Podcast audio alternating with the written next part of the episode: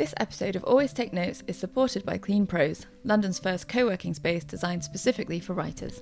Based over three stories in Shoreditch in the east of the city, Clean Prose's mission is to provide writers of all stripes, from novelists to playwrights, with a space and a community designed especially for them.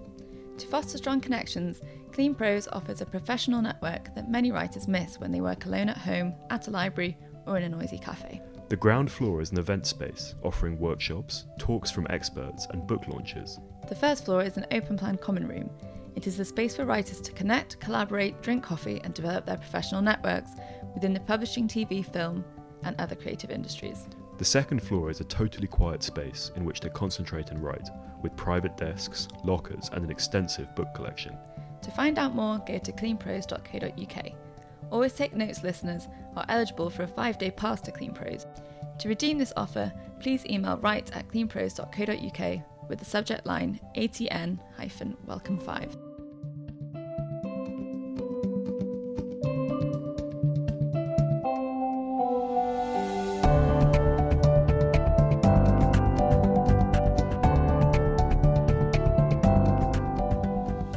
Hello, it's us again. In this episode, Rachel and I spoke with Jay Rayner, who is the restaurant critic of The Observer. We talked about why, in his view, there's no such thing as food writing, his lesser known stint as a novelist, and his famous hatchet job of a Michelin starred restaurant in Paris. It's a great episode, and we hope you enjoy it. Jay, thank you so much for uh, coming on Always Take Notes. I wanted to start by um, asking about this this pro forma letter that you sent us, which is something that you give to you know people who get in touch with you or, or aspirant food writers, and this this key missive you have that there's no such thing as food writing, or if I'm phrasing that wrong, but could you tell me about the, that idea? Uh, okay, so the basis of the letter is over, I've been the restaurant critic for the Observer for 20 years, and um, and I do come from a general journalism background and I get endless emails from people saying, I like food, and therefore I'd like your job. And we can unpick the idea of the job, of what it is. I want to be a food writer, and I am absolutely intent on the fact that there is no such thing as food writing. There is only writing that happens to be about food. There is nothing specific to writing journalism which has a food content. It is the same as any other journalism, exactly the same rules apply. Um, and if you start thinking about it in a different way, you're going to start using words like mouth-watering and sumptuous, and then where will you be? So I'm. it, it, uh, I mean, I, I say it in a comic way, but you know, it, the first thing I try to say to people is, it's not about the food; it's about the writing. And if you're coming at this thinking, "Ooh, I like my dinner," and, and you fancy yourself peering over a plate of food like I sometimes do on MasterChef with a furrowed brow, and adjectives are coming to mind, and you think you're, you know, the searing, in, you have the searing instincts of Anton Ego of Ratatouille. It's all going to end badly. In your column from March uh, 2019, where you reflected on 20 years of uh, being a food critic, you said. Yeah, that was a grand thing to do, wasn't it? They made me, just so you know. It wasn't my idea. You said that it's the story that counts um, when you're writing about food often. How do you go about constructing a story? Well, th- that's the point. I teach a class, actually. It's a one off class, um, and it's on, officially, it's on column writing. Um, and the the point is, how do you write about the same subject week in, week out? Because my subject is a table, a chair, a plate of food, and that's about it.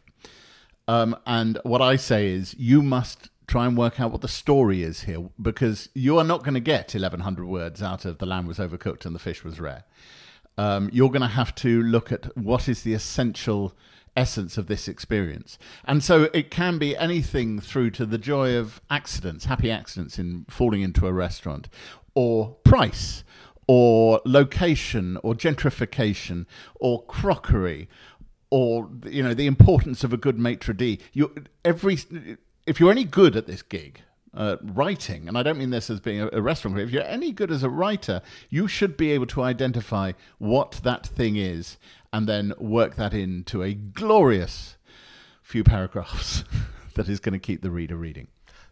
Can we roll back to the you know the beginning of your career? Um, My so-called career.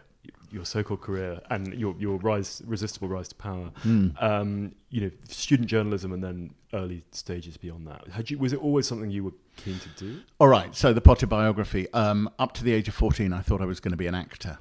Um, and then I realised that a talent for remembering lines and showing off was not the same as being an actor. Um, I don't think it's any secret that my mother was a very well known journalist and broadcaster, and that meant that a lot of newspapers came into the house every morning. I think maybe she didn't want to talk to us over breakfast. So we were all given a paper to read. And I quickly discovered that this was interesting, what was going on inside these newspapers. Um, particular column, Dermot Purgavie's America. It was a miscellany column of you know stuff around America, and I thought, how much fun that not only did you get to be in America, how glamorous, um, but find all this stuff out. And I specifically chose my uh, university, Leeds, because it had the biggest student newspaper in the country, uh, with an editorship that was a full time job and that you had to be elected to. Um, partly because I wanted to get into student journalism, and partly because, in my very grand way, I thought, right, I'll go there, I'll get elected editor for the year after graduation, and then no one can accuse me of getting into journalism through nepotism. That was the plan. Um, two things to say. I precociously did go to Leeds. I did get involved in the student paper. I did get elected editor. That was my first job. Um, and it made absolutely no difference whatsoever to the accusations of nepotism, even though my dear mama has been dead almost 10 years. Um, at the end of that time as a student editor, national newspapers at that point were trying to grab readers while they were still students. They thought they could keep them for life. And they were all launching student supplements. And if you knew anything or appeared to about students, you were in. So I was uh, pretty much um, courted by all of Fleet Street. Uh, they were calling us up. I know it's the same was happening to the editor of Mancunion and to Cherwell at Oxford and wherever. Um, and I came down, and my first published piece was in an independent student supplement. Um, I then went to, did some time on the Telegraph. I worked my way round to Time Out, and then ended up on the Observer first time round. And the the mercurial bit is that I went to work on a the first tabloid section of a nas- national broadsheet, which was called Section Five, and was launched off the back of the property boom. Um, and it had a gossip column. Now my job was to write the property pieces, and that's what I did. And at the launch party, the editor, whose protege I was, I think, said, "What do you think of our new baby?" And I said, "It's great, but it's got the worst diary column I've ever read." I was 21 years old. and to my surprise, he said, "Yes, I agree." And two weeks later, he sacked the person who'd been writing that diary column and gave me the job. Um, and so I had the front column of this tabloid section that was going out to the whole of London, which, frankly, in those days, and probably still now, meant the entirety of the media, um, to fill with stories. At the time, it felt like it went on endlessly, but in, in truth, it was only four months before I quit. Um, because there was a change of editor, and I thought I'll be sacked anyway. But also, I, it had all happened too quickly. Um, and so I went freelance. I mean, I don't know if this is too much detail for you, but I, I went freelance. Um, there was a short period at the Hampstead and Highgate Express as a news sub and theatre critic. But quickly I established myself as a getter of ideas and stories, which I sold piece by piece by piece, um, and moved into long form feature writing. Um, and when I look back on it, at the time it felt like a gentle progression, but things do when you're very young. Uh, in reality, I think it was really quite quick. I think I got my first, well, I got my first Guardian section cover about six months after leaving Leeds, and I got my first weekend Guardian cover about a year after that. So pretty much that's how it started, but it was about stories. When you were at Leeds, did you overlap with Paul Dacre? How old do you think I am, for God's sake? He's 74. I'm 53. No, I didn't fucking uh, cross over with Paul Dacre. Though he did edit the same paper. He did. He did edit the same Yeah. paper. If you edit that out, I'll be appalled. Can we talk about um, what what was the sort of media scene like in you know Fleet Street in the late eighties? The Observer of 1988 compared to the Observer of 20. Well, the, the Observer of 1988 specifically was a booming paper. That was a paper with a circulation uh, closing on a million because neither the Sunday Correspondent nor the Independent on Sunday had launched. Um, in that sense, it was an extremely frothy time. I mean, uh, you know, this was a moment when newspapers were launching. The Independent had launched only three years before, two, three years before. and had become a booming success. Um, and then the Sunday Correspondent, and then the Independent on Sunday, and it was it was extremely frothy. It was an extremely interesting time to be a young journalist coming out of university. There were a whole bunch of us in '88 specifically. Uh, Jonathan Freedland, who's columnist on the Guardian, Ian Katz, now controller of Channel Four, James Wood, who's now a professor of literature at Harvard. Um, there was a guy called Jocelyn Targett who sort of went all the way to deputy editor of the Observer by the age of 30 and then popped out the top of journalism. Three of us won Young Journalist of the Year in a row. Entrance Jocelyn first, then James, and me. Um, David Rowan, who edited Wired, Anne McElvoy, Matthew d'Ancona. All of these people emerge at exactly the same time. And looking back on it was it was slightly spectacular, actually. I mean, you try to think that your own generation is special Do you think that? but I, I think it possibly was. Do you think having so many, having a cohort of young talented journalists, kind of raised the bar a bit? I think we were all competing like mad. Um, Johnny Freedland and I, I don't know if he'll mind me talking about this, but I, I we used to talk. There was an, an essay at the beginning of a volume uh, called New Journalism. I don't know if you remember this book from. Tom Wolfe, yeah. Yeah, Tom. Well, it was a collection of everybody. Yeah, yeah. But, But he wrote the foreword. But he wrote a foreword, an essay which was called, it was called "The Game," and it was about all these Features writers competing with each other. feature writers competing with each other to see who could write the thing which was as close to fiction as it possibly was, and But still true. but still true. Um, and I, Johnny and I used to talk about the game. Who who else out there? Robert Crampton was another one. He was a columnist on the Times. Kate Muir. Can keep going. I mean, it, it's an extraordinary collection of writers um, who were young and kicking off, and maybe they weren't paying the slightest bit of attention to me. It has to be said, I was the only one who hadn't gone to Oxbridge because every single one of the others had. Um, yeah, they all had, which is extraordinary in itself. What was the But like, we, were- we were all paying attention to each other. what was the economic basis of newspapers then? Did they? I mean, did it seem you know the staffing levels, how much money was available, all that kind of thing? Already by the late 80s, people were wistfully talking about what it had been like. But that, it turned out, was only in a particular section of the broadsheet press.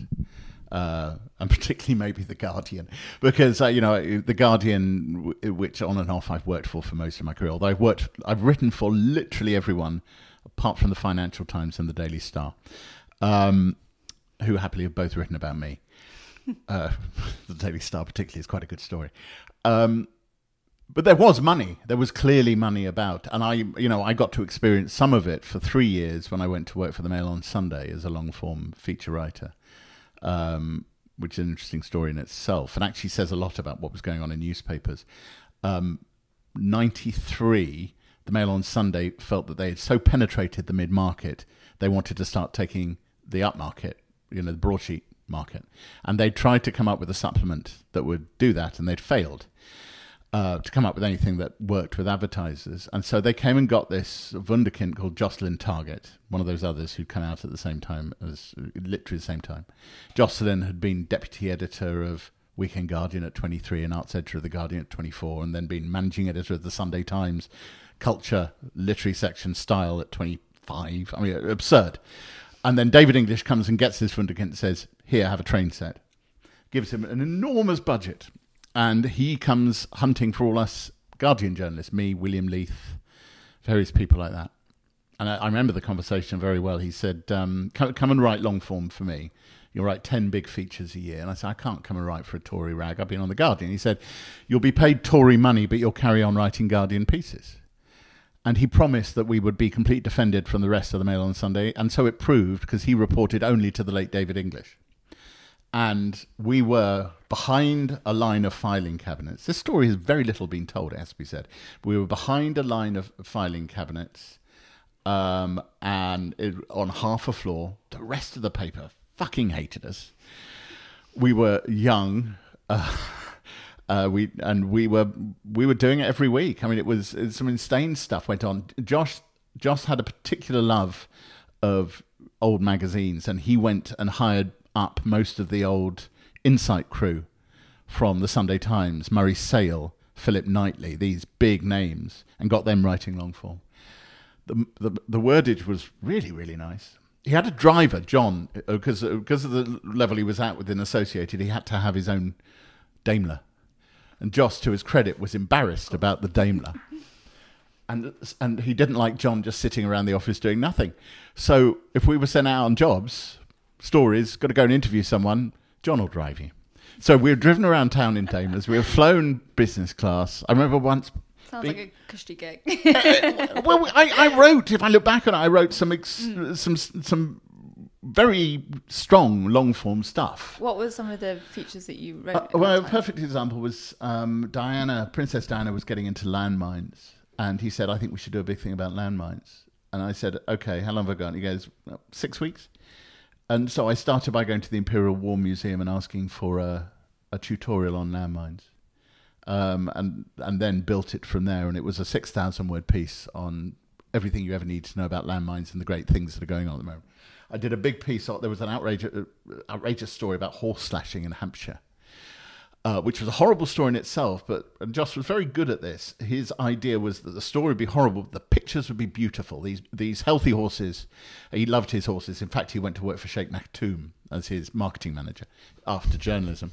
But he got a um, a very famous uh, commercial photographer called Clive Arrowsmith to shoot these almost John Stubbs like pictures of horses. Um, and I remember being on those shoots where he backlit the winter sky. I mean, it was the most extraordinary thing.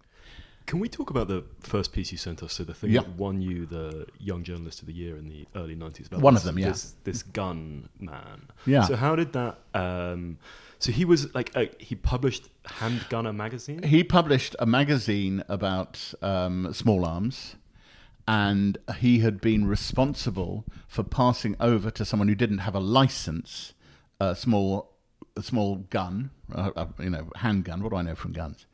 Um, which had then been used in a bodyguard training afternoon, which went wrong because there was a live bullet in the in the gun when it should have been a blank, and, and a man died.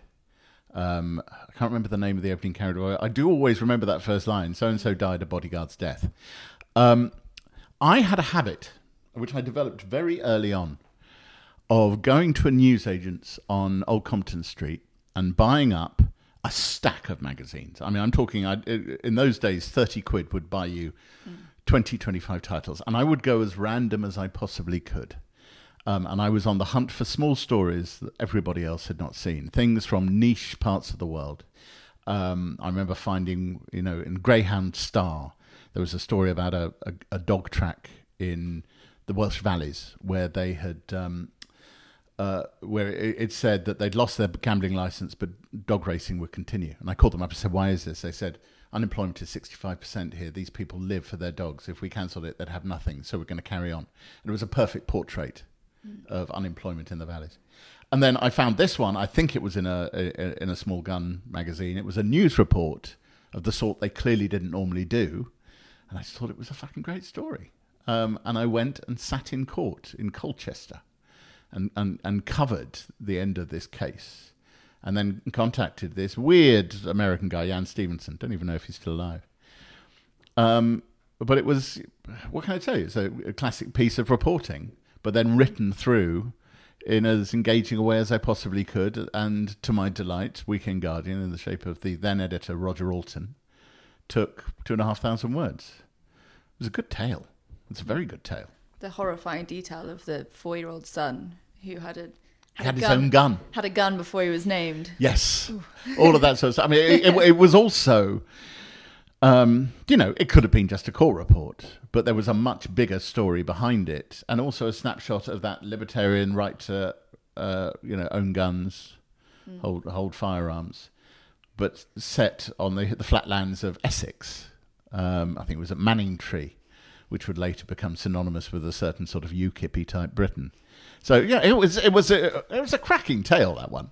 How often did that method of kind of scouring stories in, in other publications yield something like that? Was it often a frustrating process, or did you did you find kind of things had been boiled down into Um, into things? There that- were times, eventually, it was a law of diminishing returns. I think partly it was a law of diminishing returns because my success at that meant that I was starting to get called and offered the stories. Um, so it became less necessary. And maybe that meant my bar rose. Um, I, I did find some absolutely brilliant ones. Sometimes you'd get two or three out of the pile. Sometimes you get one, and sometimes you get nothing. It was like I'd also um, a, classic habit. I don't even know how you could do it now. Was I would go to the Royal Courts of Justice and ask for the writs book, and this was a handwritten book into which uh, details of writs had been written, um, civil cases or libel writs, and you had to have a really good instinct to try and work out what it was, and if it caught your, you know, if it looked interesting, you could ask them to pass you the writ because even before they'd revealed it in the press, you know, if celebrities were suing each other, they had to write it in the book. And that would, you know, I'd do it once a month. I'd pop into the Royal Courts of Justice and ask to have a look at the book, and they had to show you. And as your career has developed, how have you woven writing novels, writing books with the, the TV work? How how has this all sort of fitted together? And I, People always want it to fit together. Well, one day you do one thing, and the other day you do the other. I'm not. I'm not sure it. I mean, uh, you know, I'm not sure it does. I'm. did uh, you stay freelance? Or Yes, um, I will admit that in the early years, and I, I'll, I'll sound really bitter and twisted and chippy for a moment. In those very early years on the Guardian, um, you know, I was I was totally freelance when I won Young Journalist for them, though uh, the other two winners had been put on staff, and I had to be a bit Machiavellian to finally been offered a contract, and I became more and more bitter and twisted about this. That they were uh, I, I don't. Did I mention that they'd all gone to Oxbridge and I hadn't, and that they'd all been offered staff jobs and I hadn't? Um, but I, uh, and I thought what I needed was a staff job because as a young man, you think I need security. But then there was a, a flip, and I remember it was ninety. It was around the time I won the award, which was a life changing award. Um, the amount I, I started calculating, you know, that piece was worth that much. That piece was. Oh, hang on. this is looking rather good. Um, and then the Mail on Sunday came along, and all credit to the brilliant Jocelyn Targett for you know taking us all aboard and spending his however many millions a year that he had, and it was enormous. The man even hired Annie Leibovitz at one point. Um, you know, it was. It became clear to me that I didn't need to be on staff, and that actually, if I didn't want to be an editor, if I didn't want to follow that editing route, it was better not to be on staff. I wanted a contract. First one of those was with Cosmopolitan magazine as a sex columnist. Sex from the male point of view. Oh, they were just funny bits about orgasms. Um, they said they they had no one who could write about that stuff from the male point of view, and I was quite good at a knob gag. Had, So Hadn't you helped your mother sort through her letters as well? yeah, I had. I mean, I mean, I, see, So the, on the one first in this on the, on the one hand, um, uh, my wife and I have been together since I was twenty, and so I, I, uh, you know, I don't want to, I don't want to do a sob story, but not a lot of action before. So I basically had to do some of that as reporting. Um, call my friends up, but also, you know, it's all intuitive, isn't it? Um, it all worked, and so then I, I did eventually because of the uh, Young Journalist of the Year award and the British Press Awards. I got a, a contract from the Guardian, which I then broke to go to the Mail on Sunday. So a rule of the podcast is we always ask everyone about money and how it interfaces with their Mm. their writing lives. I mean, have you were you kind of financially comfortable from that stage onwards, or you know? So, uh, and and, were- and now, how does your you know say as much as you want about sums, but your how your income is divided between Okay, different I can talk about that. things you do. So uh, just uh, there was a little bit of a slalom at the top. Um, so that when I got that job as a gossip columnist, I remember the editor, a chap called Nick Wapshott, said, um, "And I'll pay you eighty pounds a day." And I did a quick sum, and th- and so did he. And he went, "You're earning twenty thousand a year."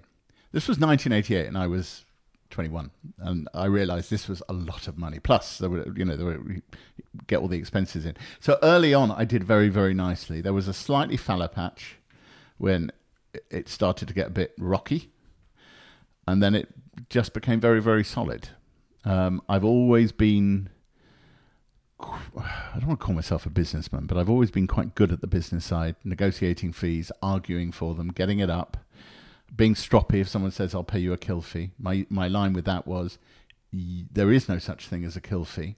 You have a choice. You pay me the full fee and I'll write for you again, or you pay me the full fee and never commission me again. But if you pay me a kill fee, I will never write for you again.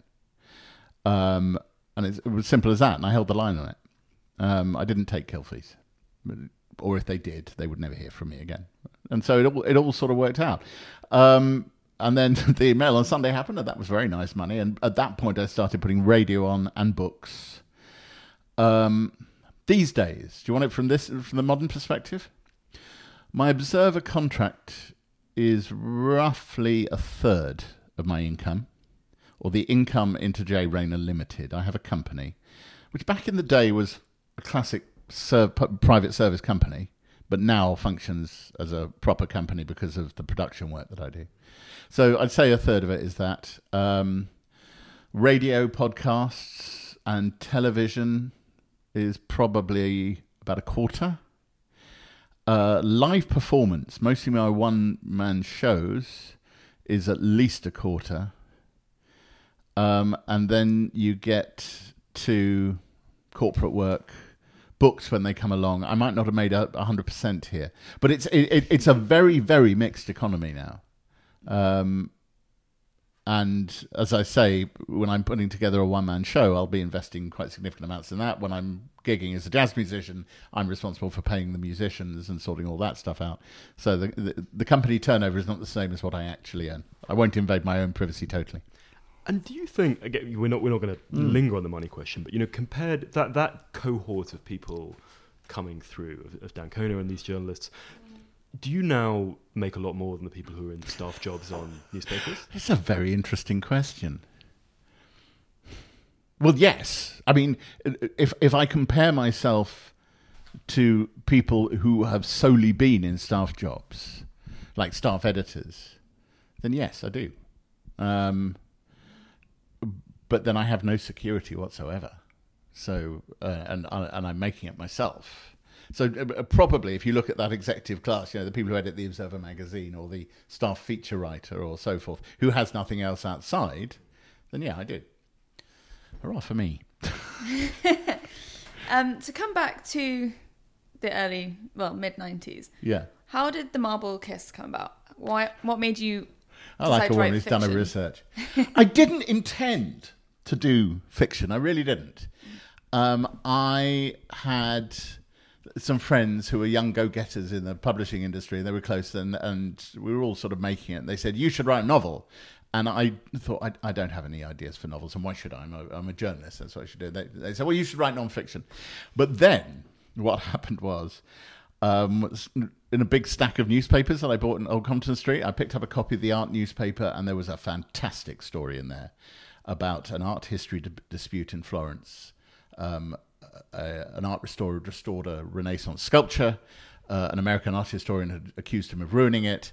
The art historian uh, restorer had taken the historian to court, charged him with criminal libel, uh, and um, I took this and I ran with it completely. Um, I think it was my second cover of Weekend Guardian. Ran under the uh, title Restoration Comedy because I wrote the headline. It was about 5,000 words long. I spent a week in Florence and it was a cracking tale.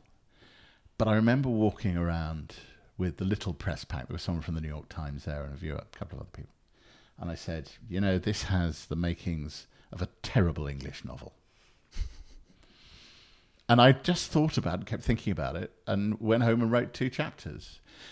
Partly set in the present day about a war correspondent who has been demoted down because of something terrible that happened in the field to writing soft features. Um, and he's been sent to cover this piece of shit story about art history and set in the 15th century because obviously I'm 26 years old and why the hell shouldn't I be ridiculously ambitious? Telling the story of the woman the sculpture has been made of. Um, so, and that's how I, I, submitted those two chapters. To, I had an agent by then, and it got bought. A two book contract sadly, the second book was never published. But that was the first book, got nominated for an award, sold almost no copies, and got two nice reviews. Were you conscious of the the lineage of novels about journalism, a scoop towards the end mm. of the hmm. morning? Because there aren't that many, right? There aren't that many good ones. And I, I, so I, you know, the, the old thing, write what you know. I did temper with write what you don't know, which is the 15th century and the Renaissance. So I was very conscious, but trying to make it. I mean, the opening. I'm I'm I'm still embarrassed about the opening to that book. I probably was within a year. Um, I'm not even going to tell you what it was. If you ever manage to find a, a, copy, you can read the opening. um, and you'll you'll basically read a, a, a young writer trying too hard.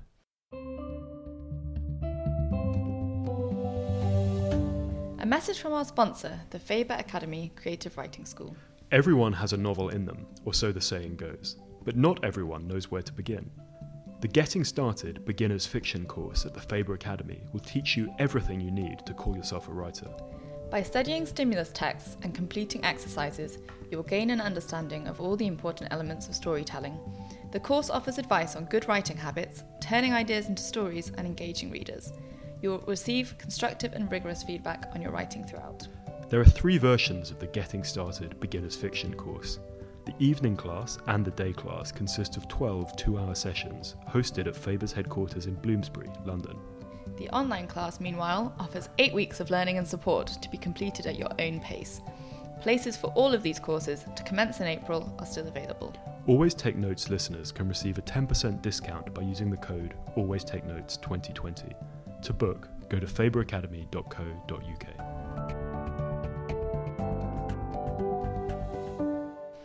Can we talk as well about the, the second piece you sent? So this piece uh, on theatre, on the absence of right wing theatre from from 2007. Uh, you know, how do you feel about that now?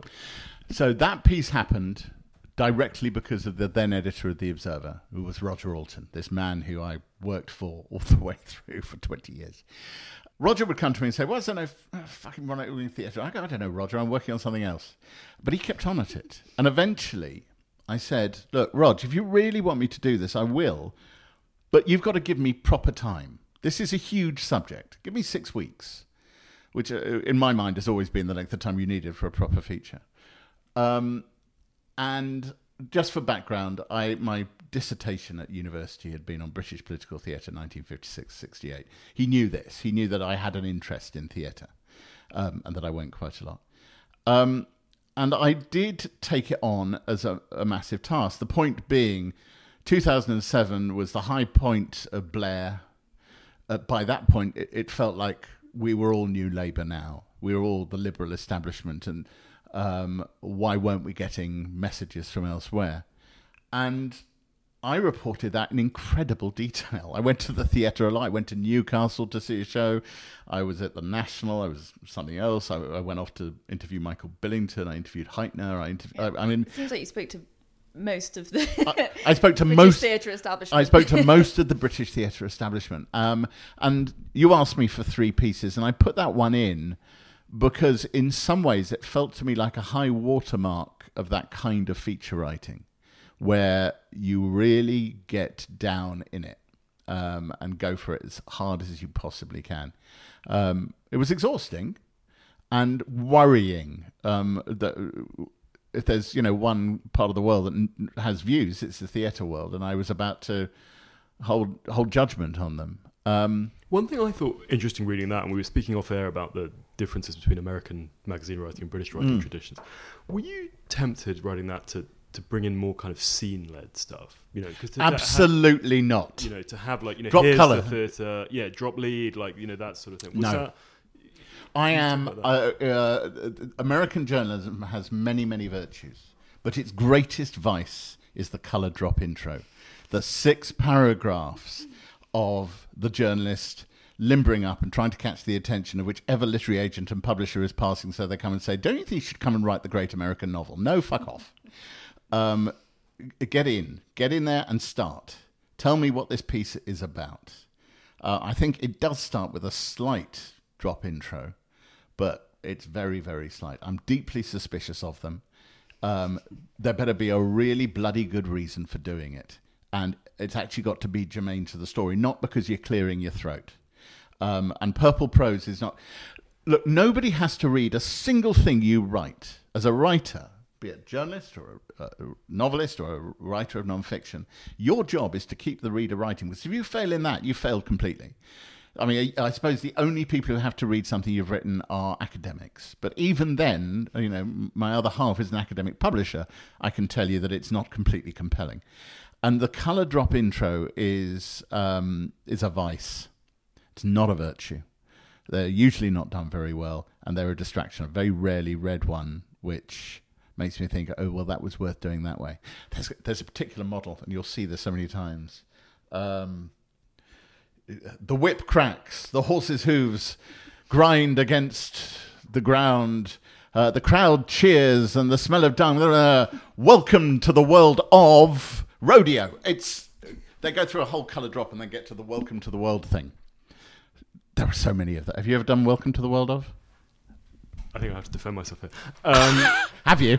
I have not, but but what I, I would suggest, I have. I, would suggest that there's a there's a character distinction here between. I agree with you that done badly, like the drop lead is is lazy and poor. But I think that the distinction is it doesn't work as a snapshot. It does work as a movie scene, right? And and so I think that there it's a basic narrative convention. So if you look at say that I, I rewatched the movie Rush a few weeks ago, Yeah. right? Yeah. It starts with a drop lead, right? It is like you are in the middle. Do you know why of that the- is? Because it's a film. Yes. it is not a piece of journalism. I am one of the other things I teach when I when I teach my class is whatever you do, think about your first sentence or first couple of sentences. Not just because you need to grab the reader, but you do, but also because if you can work out what those first few sentences are, you have worked out what the piece is about. And if you've worked out what the piece is about, you're going to be a lot clearer for the for the reader. Don't you dare start with a quote from someone. Uh, that is the laziest thing. I, I I used to have this whole metaphor about you know, go, beginning a piece is like trying to get into a house. You can go through the back door, you can climb through the window into the, or you can do the thing you're meant to do, which is go through the front door. Find the front door and go through it, and your job is to find that front door. And that's uh, uh, is that a metaphor and an analogy? I always get confused between the two. But whichever one it is, I've just overextended it. So that's when you're writing a piece, a column, whatever. The opening sentences, the opening paragraph are the thing that you'll give the most attention to. Well, I like to think I give attention to the whole piece. Yes. But um, I am very, very serious about the opening. And, you know, I, I think, what, what is it that I'm writing? So I've just, I'm literally, I'm in the middle of writing a review at dinner in Newcastle on Saturday night. Uh, by the time this drops, probably it'll have appeared. It's a game restaurant, um, which is unusual because it's in a suburban setting. Uh, it's from a chef who uh, started emailing me two years ago, trying to catch my attention. Um, and eventually, you know, I realized that the opening line to this was Max Scott always gets his target in the end. It's not just the pheasant the partridge he serves in his restaurant. In this case, it's also me. Now I know what this piece is about. It's about game restaurant. I'm not claiming this is Wolfian. I'm not claiming this is, you know, one has to be careful when you're talking about what you do, but because it makes it sound like you think you're God. Well, I guess this comes back as well to the the thing about it being the story. If you can tell the story from the Hmm. Yeah, and, and uh, if you can tell what the story is from the first sentence, then you're away. At some point, you are going to stop and say, "They served me this, they served me that. It was nice, it wasn't nice." You're going to find interesting ways to say that, and I can I can natter on about that for a while. Um, but you need to make it feel like a whole, which is why I rarely do a drop color. I did sort of do one couple of weeks ago on a review from Bury St Edmunds. I Can we think. just use this stage to segue to food because we're now sort of at the writing about food. Yeah, yeah, sure. So you know how how, How and you why. yeah, how you became a restaurant reviewer, and then you know how how the game works. What are the rules? How's it played? The mechanics of it. That kind of. All right. So, uh, uh, Mail on Sunday went on till 96. Then Jocelyn Wunderkind is taken back to The Observer to be deputy editor, and he takes us all home. I returned to The Observer as a general feature writer and news feature writer. I was getting newsier and newsier. I was doing a lot on the front and all of that sort of stuff. But also, in fact, I was doing everything. I wrote across the paper, business, you know it.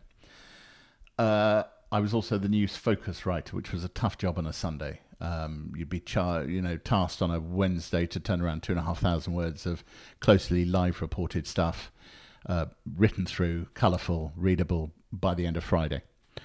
Um, and I was pretty exhausted. And then I went out for lunch with the editor of the Observer magazine, who I'd done some stuff for, and she she announced that the TV critic was moving on, Kate, uh, uh, restaurant critic. She announced that the restaurant critic Kate Fleck was moving on, and I, in that second, said, "Well, that's a job you can't apply for, but I'd be good at it."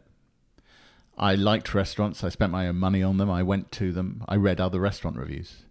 Um, and it, that is the moment when it occurred to me. I did not have an ambition to be a restaurant critic. I never planned to. Uh, but the idea of a specialism had started dawning upon me. Um, and I reckoned that was what I needed to do. No, Roger Alton didn't want me to be the restaurant critic because he liked having me as a news focus writer. He said, if you start writing about food, you'll disappear into it. And he was right. Um, the editor of the magazine, Sheryl Garratt, said, I've got good news, bad news, which was that she wanted me to do it. He didn't. Uh, he wanted Andrew Rawnsley to do it because he took a lot of people to lunch. Um, there was only one problem with this, which was Rawnsley didn't want to do it. Uh, eventually, it was agreed we would double up um, and you know alternate. Awful idea in all columns. Uh, he did one, I did ten. He did another one, I did another ten. He went on sabbatical to write Servants of the People, his big Blair book, and I stayed there. And at the end of that first year, I was shortlisted for the Glenfiddich Food and Drink Awards Restaurant Critic. And I'm telling you that not because go me, but because the brilliant thing about journalism awards is it makes it hard for them to sack you. I'm a big believer in a nomination. Newspapers can't sack you if you've had a nomination in the previous year, and happily I've managed to keep my job. Um, when I look back on it, those first two years were outrageous because I didn't know very much. I thought I did, but I didn't. I, I, said some terrible things about you know how food worked, misidentified ingredients, misidentified cooking techniques, awful. But nobody really called me out on it, um, and it seemed to get a bit of love. Um, and I imagined doing it for a few years. Anyway, that was 1999, and here I still am. I noticed that the year before you had published. Sorry, I seem to have done extensive research. No, no, I like I, I, research, research is brilliant. um, but Day of Atonement was a very foodie book. yeah. I, I, when I look back on it, there are certain things serendipitous, basically, or had it been had you been kind of mooting it? well, you know, the brilliant thing about hindsight is it plays it plays time forward, doesn't it? Um, in retrospect, it all looks like it was set to happen because Day of Atonement is the story of two Jewish boys who create a start making implements for the kitchen, create a, an implement shop, go on to make cafes, their restaurants and hotels, uh, and it really was about the restaurant business um, and food.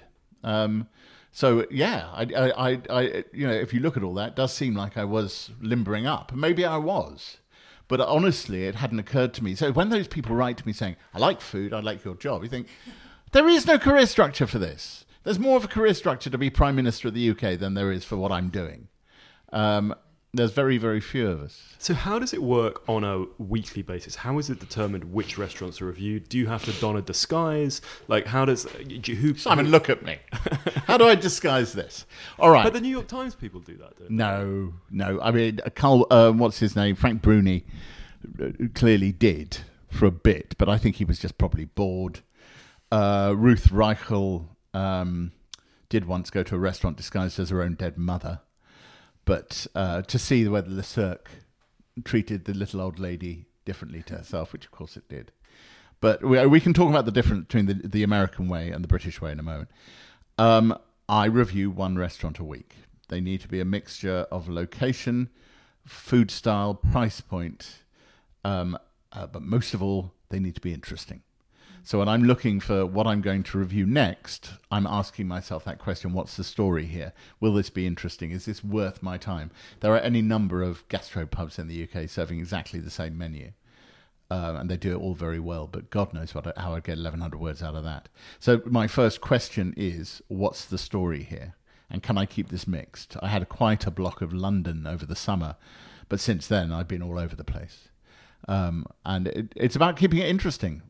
The bottom line I'm not selling restaurants, I'm selling newspapers or the digital equivalent thereof. Nobody, as I've said right at the beginning, reads me to find out whether the lamb was overcooked. They're looking for the story, and I've got to find the story. So I am looking at press releases, I'm looking at blog posts, I'm looking at Twitter. If I'm going to a town that I haven't been to before, I'll be searching left, right, and centre to try and see if there is something which is worthy of my attention. Um, I go, I book under a pseudonym.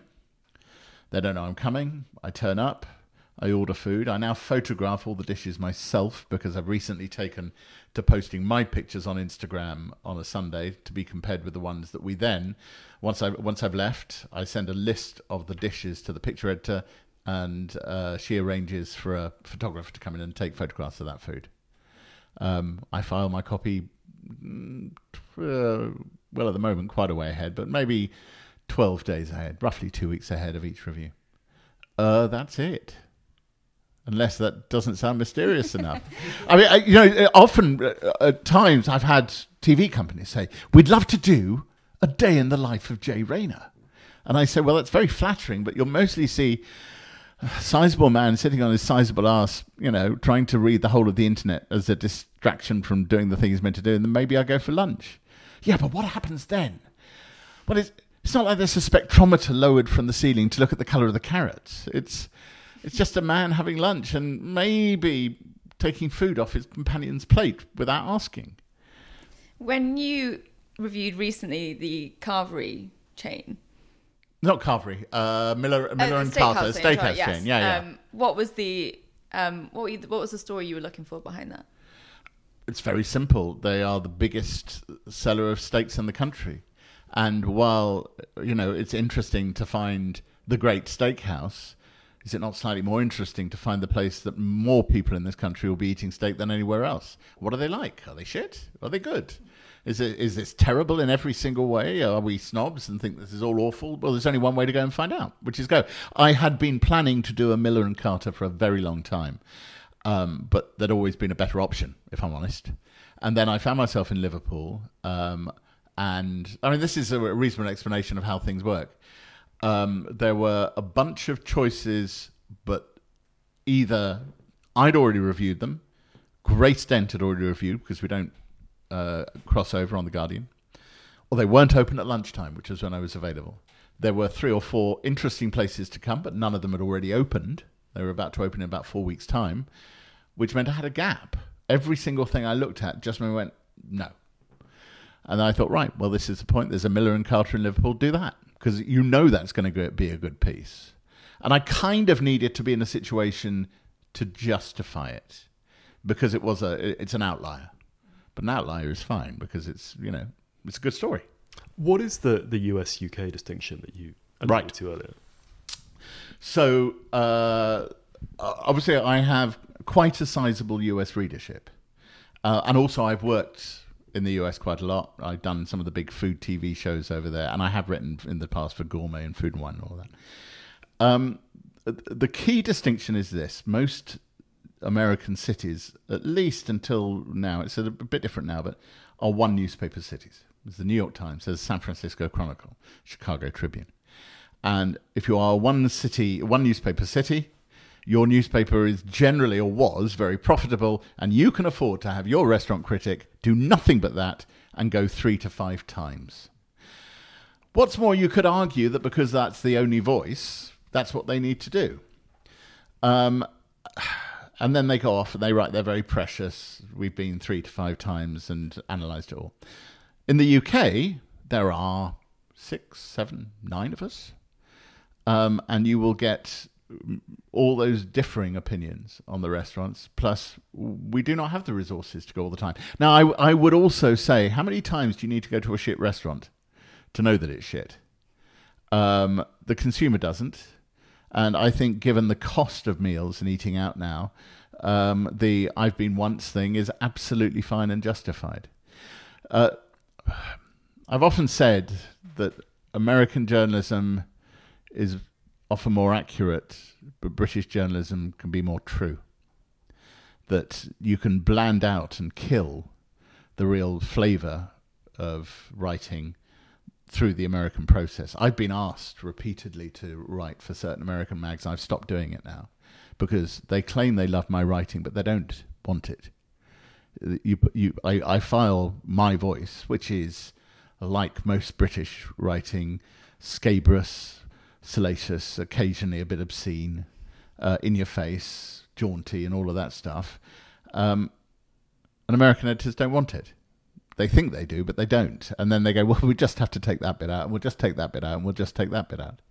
Um, and so uh, I, I, I, there is some very, very good, obviously, American food writing. I think it's interesting that the um, the best American food writing has come out of published books, by which I mean Tony Bourdain and Kitchen Confidential, which was a totally different voice. And I don't think that would ever have been published off the bat by either, although the New Yorker did eventually serialize it, I think they had to see it in book form to feel that it had the, you know, the authenticity. The other one is Jonathan Gold, the late brilliant Jonathan Gold. And I think what's important about him was that he came out of the alternative press in Los Angeles. Um, and it was the LA Times found him, and and he, he he was a stroppy bastard who wouldn't have let the LA Times turn him into anything else. He was LA Weekly long before he became LA Times, um, but most of it, you know, if you look at, I, I I don't really want to be rude about it, but it can be very precious. There's a lot of cooking with love in American food journalism, uh, and it's slightly emetic. Um, we have our own problems with that here in the UK as well, but I, I think we're a little more in your face. Um, your readers have enjoyed your negative reviews to the extent that they've collected them. They've been collected into a book. Well, I collected them into well, a book. Did you enjoy writing them? Okay, the first thing I have to say is that the negative reviews are the smallest part of any any one year. They're fewer than a fifth. I don't go looking for them. Um, and what's more, you can't because if you do, it will stink to high heaven. If you're going to, you have to hold your views properly if you're going to put them in there. Um, and I don't um, kick off on small independents. It's got to be, it's the big hyper-funded restaurants that I go for, the ones that think they're great and aren't. But yeah, righteous anger. Righteous anger is a marvelous thing. Could you talk through like the the life, you know, the, the, the, process of a pan? So I was thinking particularly your Farm Girl review that you've this, this place in Chelsea. Yeah. That you know, at what stage you, you go in? At what stage you like this is terrible? Like, and then oh, and usually then, within about three minutes, and then through to the reaction of the piece and the sort of broader karmic consequences. How does it? Could you take us through that process? Um, do you want to do Farm Girl or the really famous one, which is Le Cinq? So uh, Le Cinq was the review of the Michelin three star and I went there expecting to write. I had to be in Paris anyway. A friend said you haven't reviewed a big Michelin three star in a very long time, and I hadn't. And people below the line on the Observer were um, banging on about price all the time, and I thought I'll let them see what it really could be because I knew how much these places could cost. But the table um, went, and it was appalling from pretty much the get go. Uh, the point when they it had been booked by my female companion, they gave her the menu without the prices, and it goes downhill from there. Um, and I, I, I, kept waiting for that moment of glory, and it kept never happening. And about halfway in, it was late on that one, I concluded I knew what I was going to do, um, and it didn't get any better. And as I walked down, I, I, I, eventually wrote about this in the introduction to one of the collections that I knew as I walked down the steps what I was going to do. And I knew it was going to have an impact. And if I claimed otherwise, that would be a lie. And I really did feel, I, mean, I was appalled. It was just staggering that this kind of crap was being served up at 300 euros a head or more. Um, but my view was that if you're going to do it, you better own it. Um, I certainly felt that I had more than enough justification for it. Uh, the point where I thought, well, this is getting interesting was, as I mentioned, we send a list of dishes for, to the picture editor, and the picture editor sends a photographer. They refused to let our photographer in. Uh, they said, Our dishes are too expensive. We will not make them to be photographed. We'll send you our, P- our pictures. So then I get to see the proof of my page every week, and it comes in, and there is this glittering amber city on the hill, which is a, a an onion gratin dish. And I call them up and I say, But you've got to see the picture I've got on my phone. And we have a long discussion about this. And we agree that actually we have to run with theirs because anything else is going to look actively vindictive. So I say, well, look, okay, I'll put it on my website then. And I prepare a post. And I do remember I put a message on my Facebook page. My Facebook page is very closed, very private. It's only other journalists. It's friends. It's and everybody knows you cannot put anything from there elsewhere and the message simply said that quiet calm when you know all shit all hell is going to break loose the next morning i knew what was going to happen I will admit, I don't think I quite anticipated the sheer volume because a good review of mine gets 150 to 200,000 page views. Standard is 110. Um, as within five days, it was at 1.8 million and is now at nearly 3 million. Um, the moment I knew this was quite something was we had a link coming off my. Actually, I think I put it in the comments. Um, I put a comment right at the top in the comment section saying, if you want to see my pictures, go over here. And I got a call from the editor of the magazine saying, Kath Viner, the editor of the whole Guardian, who usually paid no attention whatsoever, wants your pictures on the website. And so we recast that whole post that was on my website onto the page. And I thought, wow, something here's going on. And then it just spiraled. Um, headlines all over the world. The French hated me. The rest of the world quite liked me. Karmically, I mean, this is being absolutely honest. Uh, it's done my career an awful lot of good. Genuinely, certain certain nice gigs have come my way from bits of Europe I would never have expected. I ended up advertising a supermarket in Finland, a gig I took only because I, you know, having checked out the supermarket, it was fine. It's kind of a Whole Foods type quality supermarket. They made it absolutely clear it was based on that. The, the, it was a funny script. It was, you know, we brought Europe's scariest food critic and I go all the way around. And I go, I'm not entirely disappointed, and I thought this was funny. Um, various gigs like that. So um, there is, in some pockets, some view of me as a ridiculous barbarian because how can a Michelin three star be shit, and how dare an Englishman say this? Uh, but yeah, all in all, pretty positive. You just got to know what you're doing. Brilliant. Well, look, that seems a, a very good place to, to wrap this up. Thank you for being such a uh, fantastic and candid guest, and um, wishing you all the best with um, your work going forward. Yeah, well, I hope I, I, it would be nice if I've still got a career after this. Hello, it's us again. Simon, what did you make of that interview? It was a fascinating afternoon, Shay J, uh, at an undisclosed location in South London. Um, clearly a huge character. He sort of held court while we occasionally interjected questions. But yeah, really interesting on on you know both his his rise to power, as it were, but also what the sort of the the, the code of the food writer is. You know that it's Yeah, fine to like up. yeah punching up, not punching down. What did you think? Yeah, I really enjoyed it. Um, I that's my style of interview. Where I just occasionally pipe in, and someone else is witty and entertaining. Um, I was fascinated by his approach to finding stories in the early days, combing through newspapers and magazines and seeing, you know, looking for something that no one else had bothered to report on properly. I thought that was really interesting. Diligence definitely pays off. Um, as ever, we're under strict orders uh, to indicate who we've got coming up on the show in future. So, who are our next episodes? Next up is Lisa Taddeo, the author of Three Women. And then we have Giles Hattersley, who is the features director at British Vogue. So, a lot to look forward to there. This has been Always Take Notes, hosted by me, Simon Akam. And me, Rachel Lloyd. Our producer is Nicola Keane. Our social media editor is Owen Redahan. Our graphic design is by James Edgar, and our score is by Jess Danheiser. If you'd like to follow us on social media, you can find us on Facebook and Instagram at Always Take Notes and on Twitter at Take Notes Always. And if you'd like to support the podcast financially, we're on Patreon at Always Take Notes. Many thanks. Goodbye.